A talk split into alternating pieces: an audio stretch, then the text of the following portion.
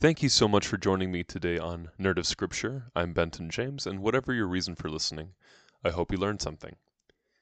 If you like what you hear and would like to hear more, be sure to like, subscribe, and share. We've been talking about the Book of Mormon a lot lately, and I wanted to make a quick sidebar to talk about making an effective personal study. Whichever religion you belong to, chances are you study you study scriptures, you study people. And so I thought I would talk about that today. I'll be covering a variety of aspects regarding an effective personal study for your benefit. And I would love to hear about how this experiment works for you. So I'd like to start with what to study. Whether you belong to the Church of Jesus Christ of Latter day Saints or not, I invite you to experiment with what I'm about to suggest as far as what to study. During my mission, my second mission president taught me this, and I've found a humongous benefit in my personal study when I apply it. The difference is night and day, quite literally. Your personal study needs to have multiple sources. You can't get all of the nutrients you need from just one food. So, I recommend this manner of study. You should include one part the Book of Mormon, one part standard works, and the third part gospel library. I'll break each of these down. The Book of Mormon is very simple and plain to understand, but very profound. So why read it over and over and over again? Elder Bednar taught that repetition brings revelation. Many times people who have read the Book of Mormon over and over and over again report that they have learned something new each time they read it. Elder Jeffrey R. Holland practices a, method of study where he records a question regarding a certain topic in the gospel and he highlights passages of scripture that pertain to that topic or that question. And he's done this many, many times. My first mission president taught me, when I asked him how I should teach better, to refer to the Book of Mormon every time, if not most of the time. So, again, this is why I prescribe this method. The second part, standard works, allow me to define what that means. That means the Bible, so the Old and New Testament, the Doctrine and Covenants, and or the Pearl of Great Price the Old Testament and the New Testament each have their own significance, witnessing to Christ before and during his mortal ministry. The Doctrine and Covenants contains more recent revelation, primarily in response to the prophet Joseph Smith's questions. The Pearl of Great Price contains books of Scripture which were previously lost, and have since been uh, since then been revealed to us for our added benefit. The third part, Gospel Library. The Gospel Library is all encompassing. So, the Gospel Library, allow me to sort of clarify, it contains the standard works. And the standard works contain, or rather include, the Book of Mormon. I didn't mention that earlier. I apologize. The Gospel Library includes the standard works. It's a general term, it's an umbrella term. It includes not only books of scripture, but it also includes modern scripture from prophets and apostles through general conference talks, ensign articles, devotionals, the manual for missionaries called Preach My Gospel, and more. Anything that is released by the Church of Jesus Christ of Latter day Saints is considered Gospel Library, especially if you go through the Gospel Library app or access the church's website. Now allow me to move on to the next point, when to study. So we covered what to study, so when should you study it? You should study it when you can have time to yourself. I know certain people who have suggested and encouraged early morning study. And this is a good method, and it works for most people because it is a time when most other people are not awake. It's quiet.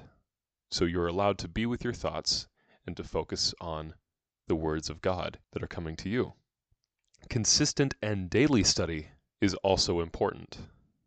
And so I myself find more time to study at night. I wake up in the morning, I help my wife get ready, and so I find that at night is when I have time to study. Usually, as I'm doing something like washing dishes, or I just have time to myself to just be with my own thoughts. Also, to bring up another point, an impromptu study is never a bad idea. There's nothing wrong with that. Moving on to our next point where to study. Going hand in hand with the when, some place where it can be a little more quiet to prevent the possibility, as much as possible, um, it, of being interrupted. The prophet Joseph Smith, for example, took time to prepare when to ask God which church he should join. Accounts read that he went into a grove of trees some odd distance away from his house, and it was completely serene and quiet. And so for him, that was perfect. The Holy Ghost speaks to us the most clearly when we are listening and when we are still and open and being in an environment which is quiet and a little secluded is optimal for receiving the revelation that we need. Now, moving to the how of studying.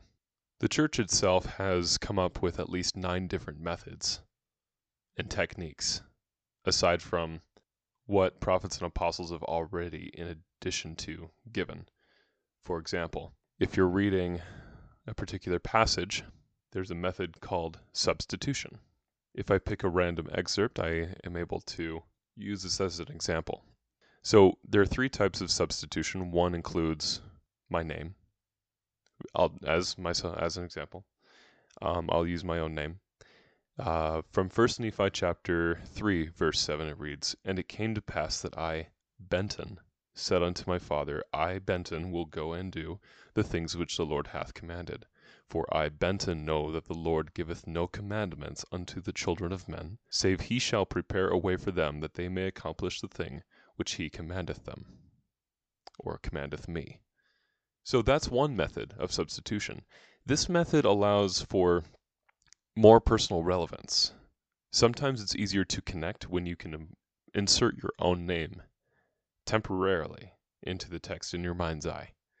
Other forms of the other two forms of substitution include researching the definition of particular words that stand out to you, whether it's the modern definition or the archaic.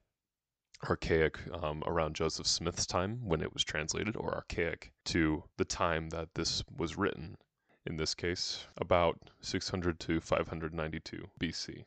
Other methods of study include approaching things by topic or symbolism, finding the connections and creating another method, which is chaining or scripture chains, jotting down the references and looking at the similarities.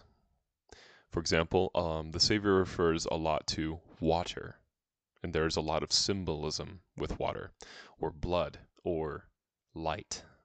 Lots of things in the in the outside world are referred to in the scriptures. Another method uh, would be to pay attention to particular words that stand out to you. When the scriptures say, behold, it's a word that's meant to grab your attention. That's in, as if we were to jot down um, a new scripture in modern day, we, if I was trying to get my reader's attention, I would say, look. And that's exactly what that's doing there. It's trying to grab your attention making a very important and emphasizing a very important point. And so from there, after all this, we talk about and come to the why for your study, the, the core, your motivation, your drive, your purpose. This makes the difference between a good gospel study and studying the gospel. Good students remember what they learn, and disciples of Jesus Christ also apply what they learn. During my time as a missionary, I also learned and observed when I study for myself versus when I study in preparation for others, whether I am participating in a lesson or giving a talk in church or giving a lesson in church. It's all very different, and there's no reason why you can't get something for yourself out of it. The Savior took time to serve others a lot, and he focused on others a lot. and he also made sure that he, uh, his cup was filled. So, with that, it's important to remember that while we are children of our Heavenly Father, and Heavenly Father wants to bless us individually, and we can do that by reading Scripture and applying His words, He also expects us to do something with the things that we learned, not just feel better about ourselves. He wants us to serve. He wants us to emulate Him and His Savior and His Son, Jesus Christ. So take a moment before you study to pray and align your will with your Heavenly Father and remember the why. And I promise you, it will make a humongous impact on your study. That's all the time that we have for today. Thank you so much for tuning in. Uh, until next time, keep learning and keep sharing.